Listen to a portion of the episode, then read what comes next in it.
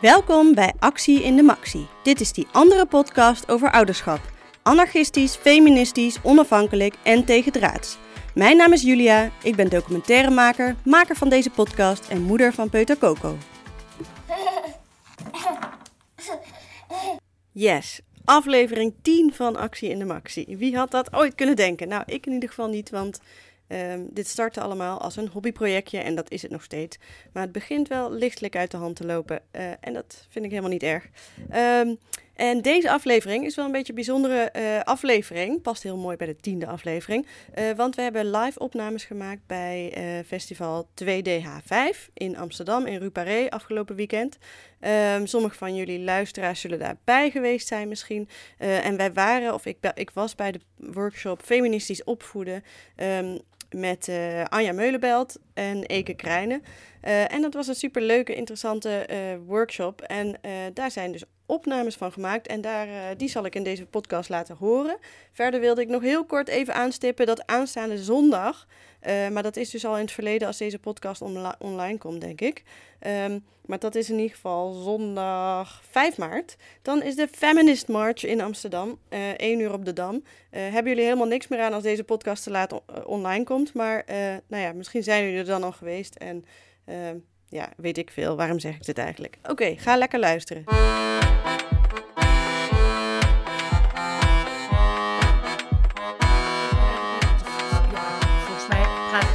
Maar gaat het heel goed. hè?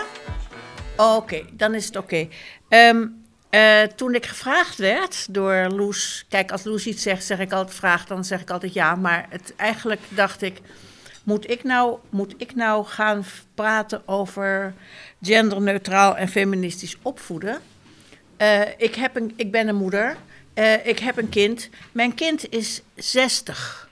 Dus die hoeft niet meer opgevoed. Als het nu nog zou moeten, was het te laat. Uh, dus ik dacht eerst van nou. En bovendien, ik voedde hem op, voor zover dat opvoeden heet, in een tijd dat het feminisme nog, nog niet eens was. En het woord gender hadden we niet. En het idee van genderneutraal hadden we ook niet. Uh, dus dat is één reden waarom ik denk, moet ik, daar, moet ik daar nou echt wat over zeggen? Nou ja, kijk, ik heb er wel ideeën over, maar daar wil ik, dat zal ik zo wel vertellen. En het andere is dat ik niet ontzettend geloof dat er zoiets is als een handboek genderneutraal en feministisch opvoeden. Zo van als je het maar zo doet, dan krijg je de perfecte kinderen waar je je mee kan laten zien in alle progressieve kringen. Uh, dus een, dat, dat, daar geloof ik sowieso niet in, omdat twee dingen. De ene is dat, we, dat de, de, onze kinderen ook worden opgevoed door de omgeving waarin we leven. Uh, met alle invloeden die er zijn. Uh, vriendjes, school, wat ze de hele tijd door op de socials uh, te, te zien krijgen. Dat is één reden. En de andere is dat kinderen van huis uit stront eigenwijs zijn. En nog alles de neiging hebben om zelf te beslissen wie, wie en wat ze zijn willen. Dat is ook het aardige, vind ik hoor, van kinderen. maar dat betekent ook, ik, ik zeg wel eens, ik heb wel een soort van geprobeerd om mijn kind op te voeden, maar ondertussen heeft mijn kind vooral mij opgevoed. Mijn kind heeft van mij een moeder gemaakt, want dat was ik nog niet voordat ik hem had. En dat was, het is net zo'n leerproces als voor een kind om groot te worden.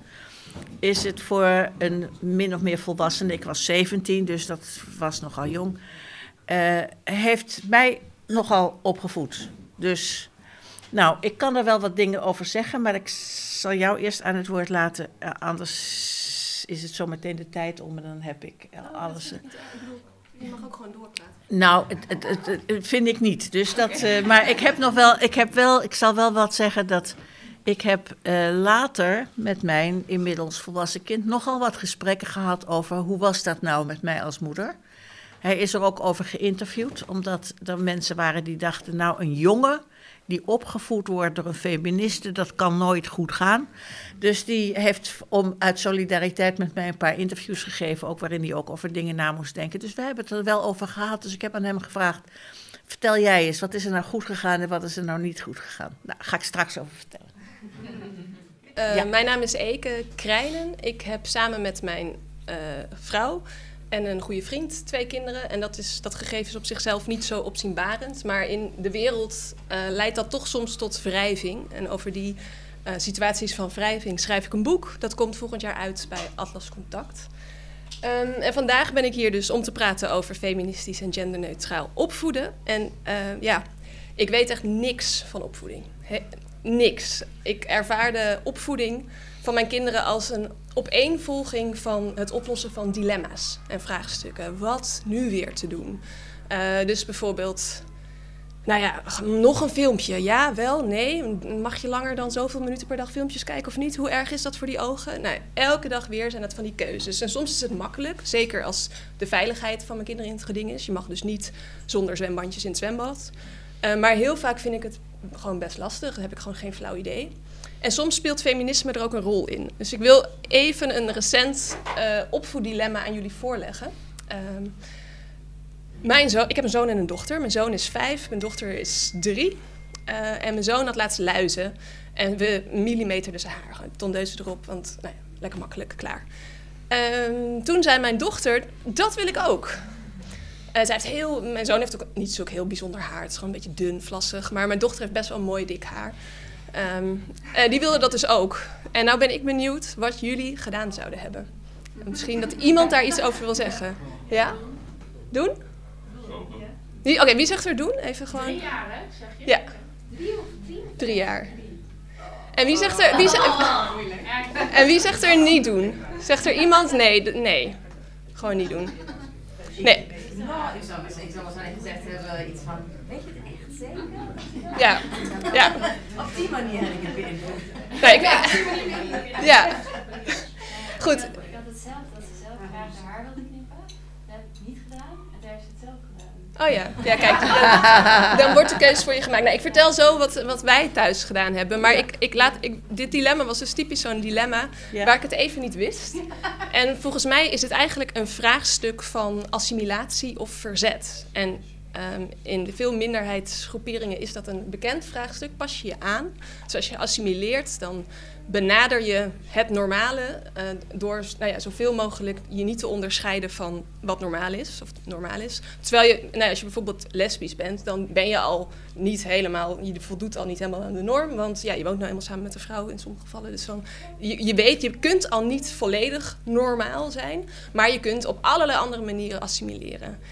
Um, en dat is een discussie. Moet je, moet je dat doen of juist niet? En zo'n typisch voorbeeld van assimilatie verzet was ook het huwelijk. Dus uh, het, het, het, openstelling van het huwelijk voor paren van gelijk geslacht. Dat was oorspronkelijk iets waar queer activisten echt niets van moesten weten. En de grap is dat het CDA, uh, dus de christelijke partij, kwam juist al vrij vroeg met een voorstel voor het legitimeren van, van homorelaties.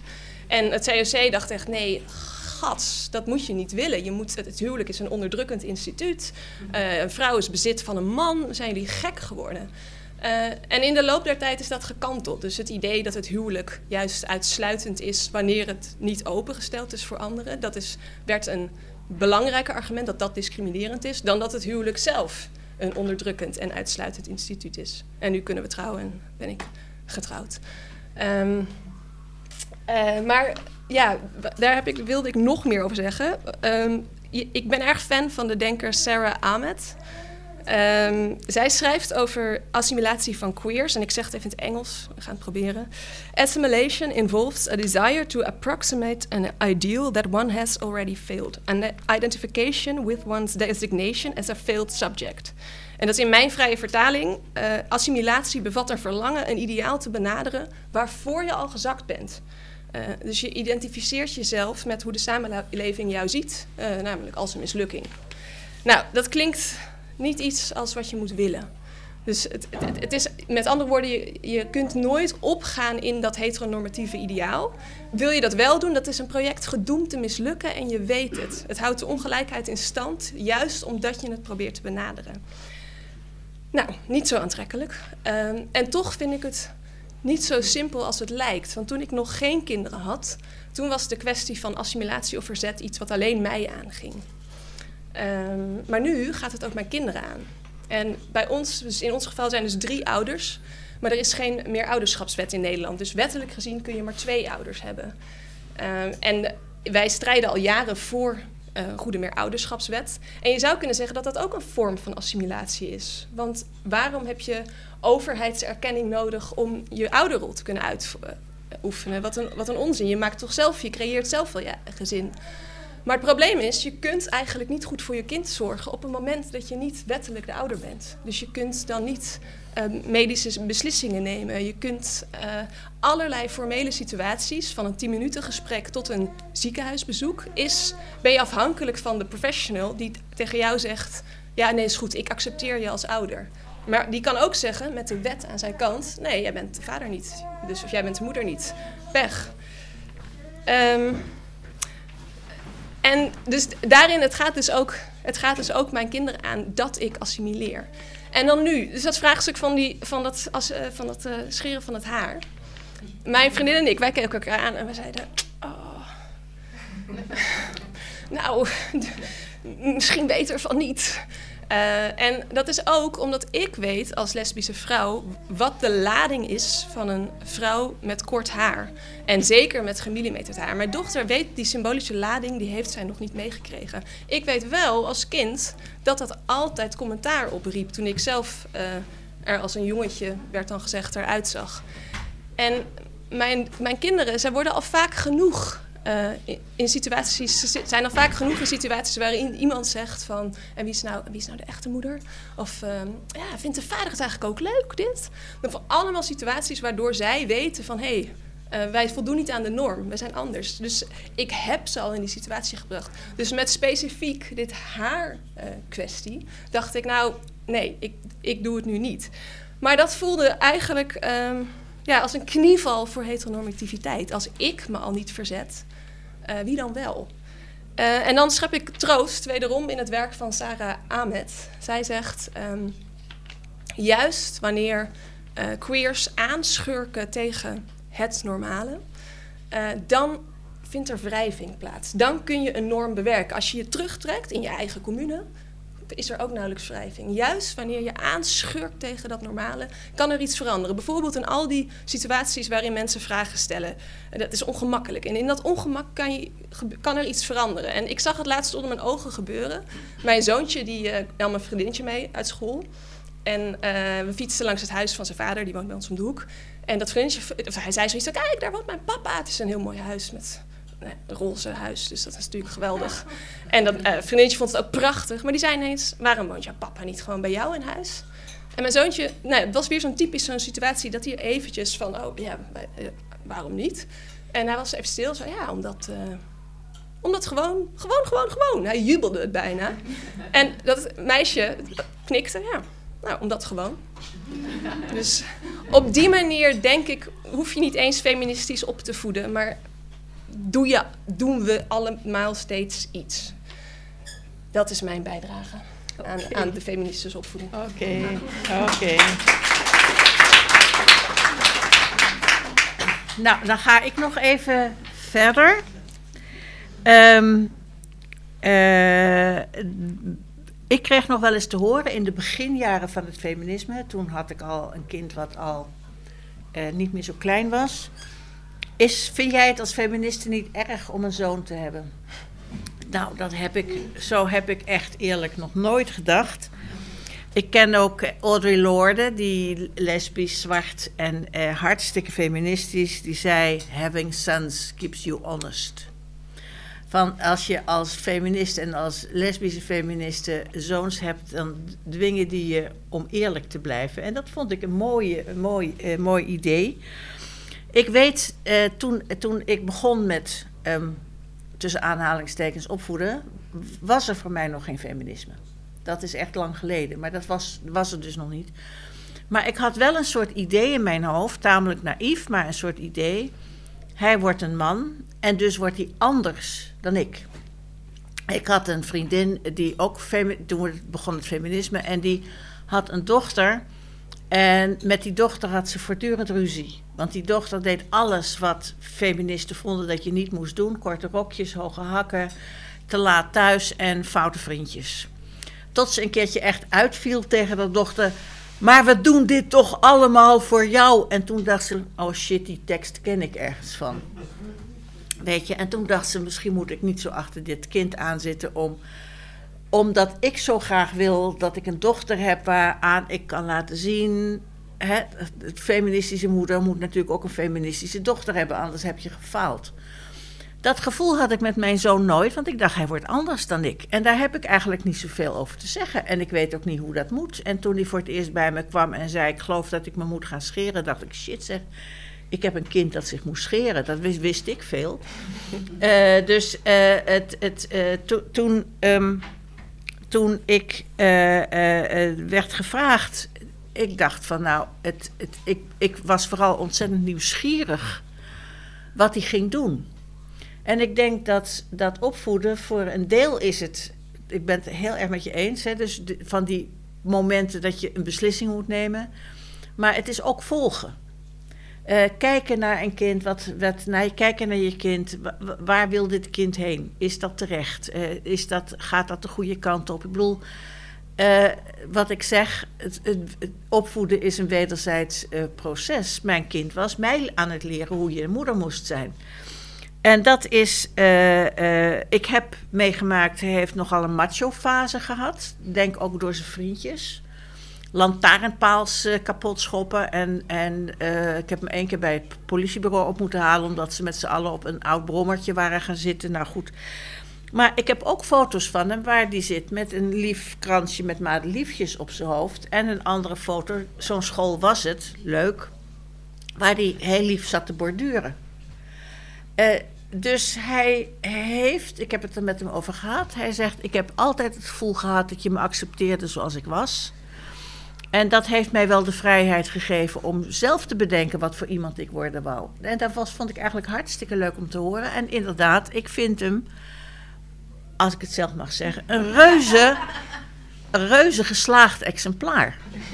Eh, dus ik vind dat hij behoorlijk feministisch is. Hij moest tijdens, eh, ik zei het geloof ik al, dat hij werd wel eens geïnterviewd. Is het nou niet zo, is het niet erg voor een jo- jonge man om zo'n moeder te hebben? En dat hij zei, hoezo? Wat doet ze dan? Nou ja, daar hadden ze ook geen idee van, maar het kon niet best wezen. En eh, dat hij, dat hij ze- wat zei, ik heb heel veel van mijn moeder geleerd. En toen zei hij iets wat ik hem nooit heb gezegd, maar waar ik wel heel erg vereerd door was. Hij zei, wat ik geleerd heb van mijn moeder, dat vrouwen zowel kwetsbaar als sterk kunnen zijn en ook nog tegelijk. Wauw, dacht ik. Wauw, dat vond ik wel een diploma hoor. Dat vond ik echt wel een diploma. Want ik had het hem niet gezegd. Nou, dus, maar we hadden heel veel ook van die dilemma-momenten. We gaan naar de HEMA, hij is eh, klein, hij ziet daar een leuk rood pak, een soort spijkerbroek en een jasje, maar dan rood hangen. En ik dacht al, volgens mij is dit de meisjesafdeling. Maar hij vond het prachtig en hij zei, dat wil ik hebben. Ik zei, nou oké, dan kopen we dat. Hij heeft het één dag aangehad naar school. Ja. Kwam toen thuis en zei, ze zeiden allemaal tegen me, je hebt een meidenpak aan. Nou, wat doe je dan? Ga ik dan zeggen, ja, het heeft geld gekost, je hebt het zelf gekozen. Ik dacht, nee, dat doe ik hem niet aan. Dat vind ik gewoon niet leuk, dat hij gepest wordt omdat hij een meisjespak heeft. Vergissing, leuk geprobeerd, in de kast gehangen, nooit meer aangehad. Ruilen, ja, had hem Ik heb dezelfde ervaring met mijn Ja, zoon, die ja. ook prachtige jurken naar school wilde. En dat, nou, dan heb ik een beetje buikpijn, dat ik inderdaad denk, oh, als je niet gepest wordt. Maar dat gebeurt allemaal wel. Maar dat wil hij dus nu niet meer. Omdat zelfs in zijn school, waar het allemaal prima is, toch genoeg opmerkingen gehad als, ha, een jurk. En ja, dan houdt het gewoon op. En dat Nou ja. is dus de samenleving. Precies, dus dat is dan de, dat hoort bij als je denkt over hoe wil ik mijn kind opvoeden. Natuurlijk wilde ik mijn kind opvoeden met een zo groot mogelijke vrijheid om alles uit te proberen wat hij wat hij kon proberen en dan zelf te kiezen wat voor iemand die wou zijn. Nou, en ik vind dat die heel erg leuk van die vrijheid gebruik gemaakt heeft. Want ik hoor ook van moeders of ouders die zich nu zorgen maken omdat ze zoontjes hebben die zich reuze laten inspireren door die verschrikkelijke seksistische teet. Eh, hè, zo van vrouwen moeten verkracht worden, dat willen ze graag. En die dan echt denken, nou, is een leuk idee. Dan denk je, ja, wat moet je daar nou als ouders in godsnaam tegen zeggen? Nou, de, de adviezen zijn, je moet er wel wat over zeggen, maar ga er niet bovenop zitten, want dat werkt dan averechts. Hè? Zo van, jij bent slecht. En ik zal nog een ander voorbeeld geven, wat ik eigenlijk heel erg geestig vond. Hij was al wat ouder. En we hebben een tijdje op een nogal armoedig anderhalf kamerwoningje gewoond. En de mensen die bij mij langskwamen, die moesten dus door dat kamertje van hem naar mijn kamer. En dat was mijn praatgroep, dus vrouwen. En die kwamen binnen en ik had het niet gezien. Hij had de pin-ups uit het panorama gescheurd en op zijn muur gehangen. En hij zat op zijn bed naar de vrouwen te kijken die langskwamen. en die vrouwen hadden zoiets van, je, moet, je je daar niet wat van zeggen. En ik moest zo verschrikkelijk lachen, want ik wist precies wat hij deed. Hij is gewoon aan het zeggen, dit is mijn territorium en daar gaan jullie niet over. En ik heb er, had er een gesprek met hem over en hij zei, weet je wat, er waren vrouwen bij die keken naar mij alsof ik een merkwaardig insect was. Ik dacht, hij moest even wat terug doen. Maar het punt was, ik snapte dat. Ik snapte dat. En hij heeft helemaal niks zoveel met die, met die, met die pin-ups uit die panorama. Gewoon nieuwsgierigheid. Alles moet je eventjes een keertje uh, leren kennen. Nou ja, dat is dus een beetje wat ik denk. En als ik denk, wat gunnen wij onze kinderen? Dan is het dus dat je een ouder hebt die je zoveel als dat kan, zonder dat je iemand daar schade aan oploopt, zichzelf mag zijn. Uh, iemand waarmee je ook kunt praten over wat je tegenkomt. En ik denk ook vooral een omgeving waar heel erg veel diversiteit te zien is. Waarin het dus normaal is dat er uh, uh, gezinnen zijn die bestaan uit twee vrouwen of twee vrouwen en een man of twee mannen en een vrouw of en ook alleenstaande moeders. En dat had ik eigenlijk al. Ik zat een beetje in een bohemien, een beetje linksig milieu waar je liet zien dat je links was doordat je je, je matras op de grond lag. En uh, daar kon je aan zien dat je links was. Dus mijn zoon heeft natuurlijk wel tamelijk veel leuke, slordige toestanden meegemaakt, waardoor hij eigenlijk niks gek vond. Maar voor kinderen die niet met matras op de grond slapen, uh, is het misschien wel. Trouwens, dat moet je ook de Raad van Kinderbescherming moet dat niet zien, want dat is weer heel vervelend. Uh, maar het, het, het, als je bijvoorbeeld, hè, ik werk veel met alleenstaande moeders, die zich dan ook zorgen maken, heeft een kind geen vader nodig? Ik zeg nee, kind heeft meerdere volwassen personen nodig bij wie hij of zij het gevoel heeft, daar ben ik bij thuis.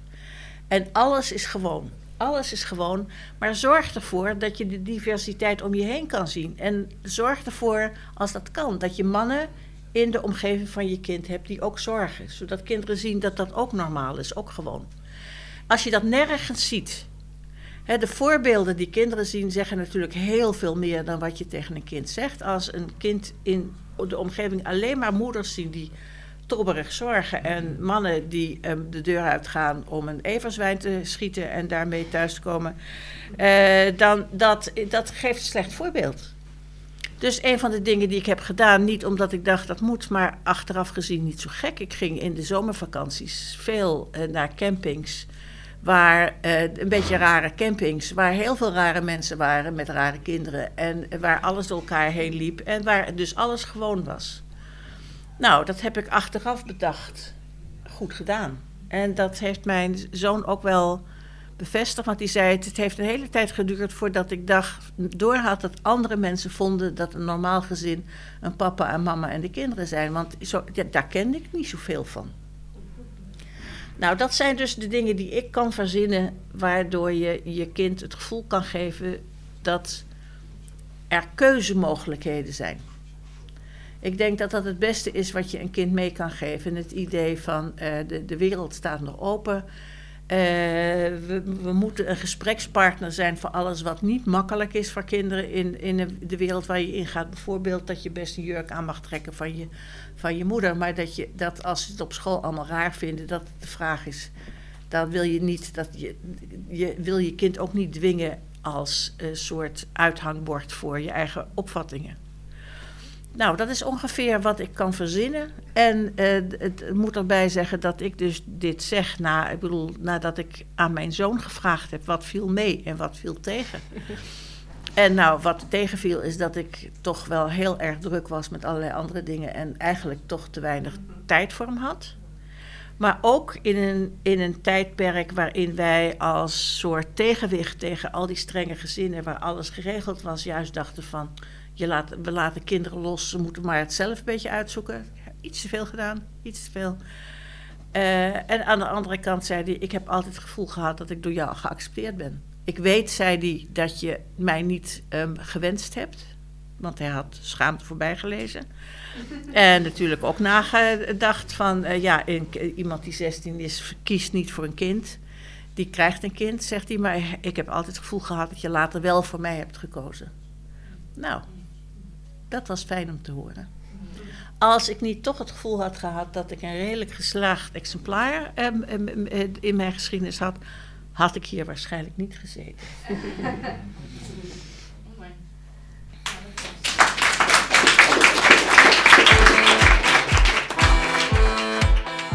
Nee, het feest is nog niet voorbij. Blijf vooral nog heel even luisteren voor wat vragen uit het publiek. Ehm, maar weet daarbij bij wel dat die eh, iets zachter zijn eh, en van iets slechtere kwaliteit. Dus eh, zet het volume even wat hoger. Wat ik interessant vind is of je dan van tevoren dat ook eh, bespreekt in sommige gevallen dat het iets kan. Soms mijn zoon heeft lang haar, nagellak.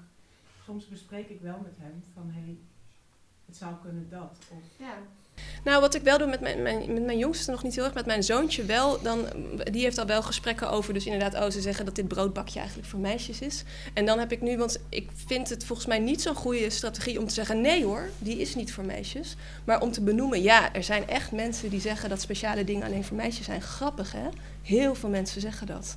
Dat is gek. Nou, wij doen daar gelukkig niet aan mee. Dus dan is dat een beetje mijn strategie. Er zijn mensen die vinden dat, oh ja, nagellak. Oh, hij heeft ook nagellak. En eh, daar hebben we ook wel eens zo'n gesprek over gehad. Maar ik denk dus dat het niet per se goed is om te doen alsof het niet bestaat. Want net zoals met, volgens mij met racisme, ik weet niet wat er vorige keer eruit kwam. Het is volgens mij ook niet per se zinnig om te zeggen: nee hoor, kleur bestaat niet. Maar om gewoon te benoemen: sommige mensen zeggen slechte dingen over. En dat, dat, dat vinden wij niet goed, zeg maar. Ehm, maar dus dat is mijn strategie. Wel. Om het, eh, en ook in heel veel boekjes komt het natuurlijk ook voor. Dus dan, soms dan lees ik voor en dan verander ik het verhaal. En soms lees ik voor en dan zeg ik... oh, wat grappig dat de moeders allemaal moeten koken. Nou, arme moeders, wat raar dat die vaders dat niet kunnen. En nou ja, goed, dan hebben we daar een heel gesprek. Dus dan, dat wordt dan zo even. maar, ja. Ja, het is meer een soort, ik ben wel benieuwd wat, hoe jullie daarover denken. Maar ik, ik merk heel erg, mijn dochter is 3,5, ehm, ik, eh, nou nu ben ik me er bewust van, maar ik denk dat het een beetje onbewust gebeurd is dat ik op een, je probeert soms concepten ja, voor een driejarige uit te leggen. En ik wil graag over alles met haar praten, dus over feminisme, racisme, fascisme soms. ehm, eh, eh, en dan probeer ik dat uit te leggen en dan merk ik dat ik heel dogmatisch praat eigenlijk. En heel snel een beetje moralistisch word. En, ehm, ehm, omdat het gewoon soms zo moeilijk uit te leggen is zonder het over stoute mensen en lieve mensen of zo te hebben bijvoorbeeld. Eh, maar ergens denk ik dus nu ik me daar even bewust van ben van ik, ik krijg bijna een beetje de behoefte om nog even zo dogmatisch mogelijk te zijn totdat ze naar school gaat over een half jaar. Dat ik denk, wat ik nu nog allemaal kan zeggen, nu kan ik er nog kneden, weet je. Dus ik merk dat ik dat dus, eh, want, want ik, ja, ik hoor toch vaak als je ergens een sterke mening over hebt, dan zeggen mensen eigenlijk altijd, mijn moeder ook, van niet te dogmatisch, hè, en wel een beetje, hè, mensen vinden het al heel eng als je je kind vegetarisch opvoedt of zo soms. Eh, zo van, ze moeten wel de keuze hebben, maar toch denk ik dus nu een beetje van, eigenlijk werkt het wel goed. Om op dit moment gewoon nog even, ehm, ja, wel een beetje, ja, zwart-wit, dat is natuurlijk niet zo positief, maar ehm, ik zit te denken of ik een goed voorbeeld weet of zo, maar ehm, ja, ik, ik, aan te sterken. ja, om het een beetje te overdrijven bij- bijna of zo. Ik probeerde daar gisteren uit te leggen wat de februari-staking herdenking was, dat is heel ingewikkeld. Maar uiteindelijk eh, liepen we daarheen en na mijn uitleg eh, zei ze, kijk mama, politie, die zijn stout toch? Die doen toch actievoerders in de gevangenis? En toen dacht ik, nou ja, nee, deze niet. Oh, dus die zijn lief, die zijn lief. En toen raakte ik helemaal in de war. Ja, dus ja, ik weet niet of, of, ik, of, ik, eh, of ik het goed uitleg, maar ergens Ja. voel ik dus van, nu is er nog een kans, zeker als het ook over gender gaat bijvoorbeeld. Ja. Ik probeer haar bijvoorbeeld helemaal geen roze aan te trekken of zo, en bijna nooit jurkjes. Terwijl, dat mag ze absoluut van mij. Mijn moeder vroeg mij zo, ik dacht van, ik ga jullie even op de kast jagen. En wat nou als ze straks de prinsessenjurk wil? Toen zei ik, nou ja, dan krijgen ze die of zo. Ja, dat mag gewoon, maar, maar ik ga het er niet aanbieden. Dus ik probeer eigenlijk nu nog een beetje te overdrijven. Je, je komt er vanzelf achter. Ja. Het, het, ik vind het gewoon heel leuk wat je zegt, hè? Maar dat is, eh, je hebt mensen die, die ik ken ook eh, ouders die willen helemaal niks met hun, tegen hun kind zeggen, met zoiets, ze moeten het zelf uitzoeken. En jij kiest iets anders. En ik denk van, nou, het, de, de, de, het interessanter wordt het wanneer eh, jouw kindje andere eh, eh, confrontaties aangaat en wat voor keuzes ze dan maakt. Dus dat, ik ken inderdaad ook, nou ja, ik vertel- vertelde die dochter van een feministische vriendin, die dus echt ongeveer alles deed tegen haar moeder in. Nou, die was dus duidelijk, had die te veel het gevoel gehad dat ze in iets geperst werd wat haar niet eigen was. Dus die koos voor het tegendeel. Het is nog helemaal goed gekomen met die meid hoor. Maar, het, eh, maar dat, dat, kan, dat kan je hebben. Ja. Dus het is heel goed mogelijk dat jouw dochter straks uitbarst in een geweldige eenhoorn, roze glitter eh, eh, fase. Dat kan. Maar is het niet het belangrijkste dat jullie het überhaupt bespreekbaar maakt hier? Ja, nee, maar het is natuurlijk altijd goed dat, dat, dat je, dat je, ik- dat je een, iemand, een mens bent met meningen. En jij verwoordt ze. Kijk, iedereen maakt ouders mee met meningen. Alleen heel veel ouders hebben niet de neiging om daar. Omdat die vinden dat gewoon. Ja.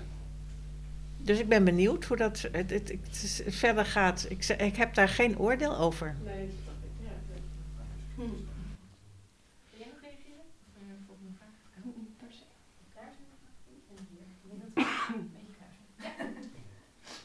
Ik heb eigenlijk, ja, ik weet niet of het leuk vindt om het te beantwoorden, maar hebben jullie het gevoel dat je eigen meningen ook mede gevormd zijn of misschien aangescherpt of verduidelijkt door hoe je het aan je kind uitlegt? Over. Nou ja, bijvoorbeeld over feminisme of over. eh, Nou, dus meer de nuances. Dus, dus ik, ik denk dat ik voorheen wel meer, iets meer van het verzet was en nu dus iets beschermender ben. Eh, dus dat vormt zich wel en daar baal ik wel van. Ehm, maar eh, dat is ook deels wat het is en ik praat er dan met jullie over. Dus op die manier wel. En, maar ja, ik herken wel dat als je met je kinderen erover praat, dat het ook wel echt wat, eh, wat simplistischer wordt. Dus in die zin, het is niet dat zij mij nieuwe theoretische inzichten geven over de oorlog in Oekraïne bijvoorbeeld.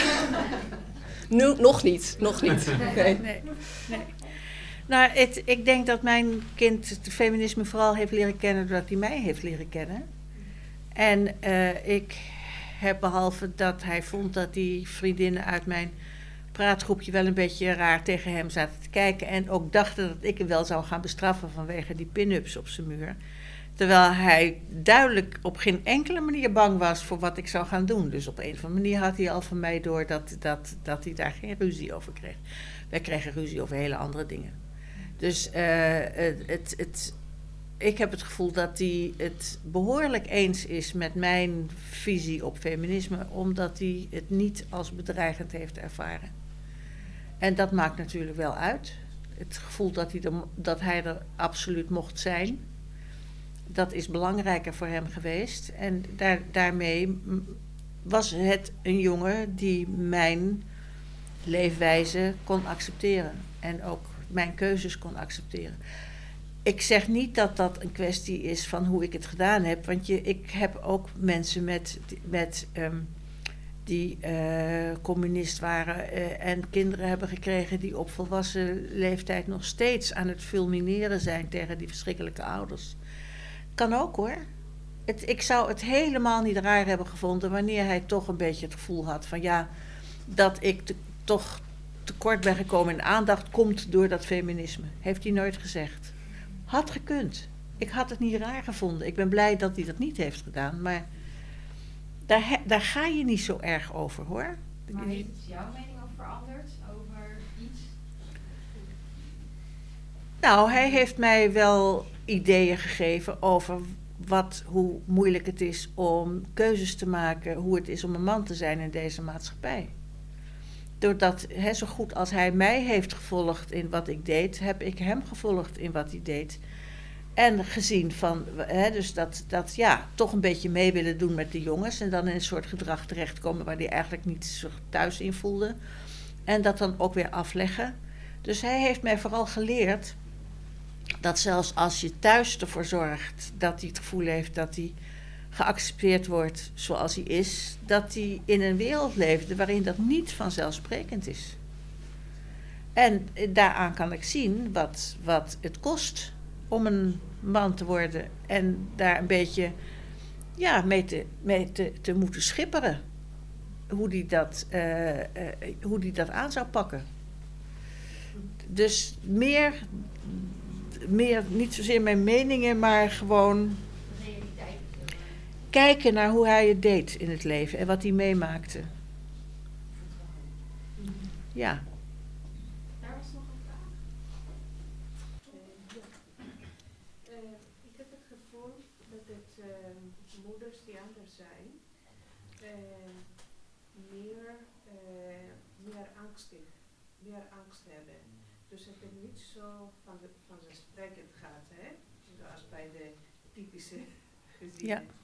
Eh, geldt ook dit voor jullie en hoe gaan jullie mee om? Nou, ik heb, ik heb wel degelijk mee te maken gehad. Kijk, ik had nogal een slonzig huishouden. Eh, mijn kind was ook nogal slonzig. En ik werd daar op school, op zijn school, werd ik daarop aangekeken. Want het was natuurlijk mijn schuld. Eh, was het ook. Eh, maar, maar over het. eh, het, het, het ehm, wat was je vraag ook weer? Oh, nou, wat mij, wat, mij, wat mij hielp is dat ik ehm, eh, eh, t- zoiets van halverwege de twintig het feminisme ontdekte. En dat ik daarmee een kring van vrouwen om mij heen had die met dezelfde dingen zaten. En ik voelde me niet alleen. En het helpt ontzettend tegen je, je angstig voelen als je. Ehm, nou, het gesprek wat jij nu hier voert, hè, met, met ouders die, dat, die, die datzelfde dingen meemaken. Hoe doe jij dat en hoe doe jij dat? Zonder te zeggen van jij doet, wat jij doet is verkeerd of wat jij doet is goed. Maar dat je, dat je je daar niet zo alleen in voelt. Ik vind dat ouderschap en met name moederschap te veel geïsoleerd is geraakt. Historisch gezien zijn moeders nooit zo eenzaam geweest als nu. Met het idee, het werk gaat de deur uit en je blijft alleen achter. Niet meer met drie gezinnen of twee, drie generaties eh, bij elkaar, twee generaties bij elkaar, maar toch eigenlijk tamelijk in je eentje. Ik merk dat aan die alleenstaande moeders, het isolement daarvan. En dan het gevoel bij alles wat er niet goed gaat met je kind. En er gaat altijd iets niet goed met je kind. Is mijn schuld, is mijn schuld. Ik heb het niet goed gedaan. Dus ik, ik vind dat, dat eh, iedereen die kinderen opvoedt, wat toch een behoorlijke klus is, mensen om zich heen moet hebben die het iets op kunnen vangen of met wie je praten kunt of hoe, hoe doen jullie dat. Eh, ik, ik vind dat, dat, hè, dat, ik denk dat dat ontzettend helpt bij het bestrijden van, van angst. Mag ik er ook nog iets over zeggen? Ja. Want ik, ik herken het wel. Ik, ik denk als dus queer moeder, lesbische moeder, heb ik, ik heb een biologisch kind en een niet-biologisch kind. En de mythes over moederschap en over ouderschap en wat echt moederschap is, gaat ook heel veel over de rol van biologie. En ik denk dat ik als niet-biologische moeder best wel wat angsten had dat als ik het niet goed deed of als ik hem dan niet goed begreep, dat het dan eigenlijk zou komen door dat ik niet biologisch verwant was.